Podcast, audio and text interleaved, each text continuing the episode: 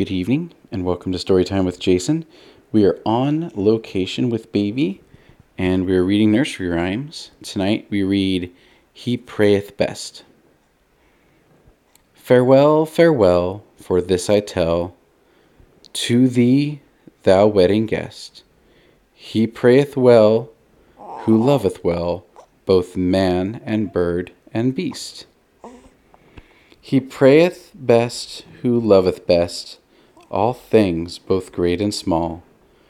For the dear God who loveth us, he made and loveth all. By Samuel T. Coleridge. Good night.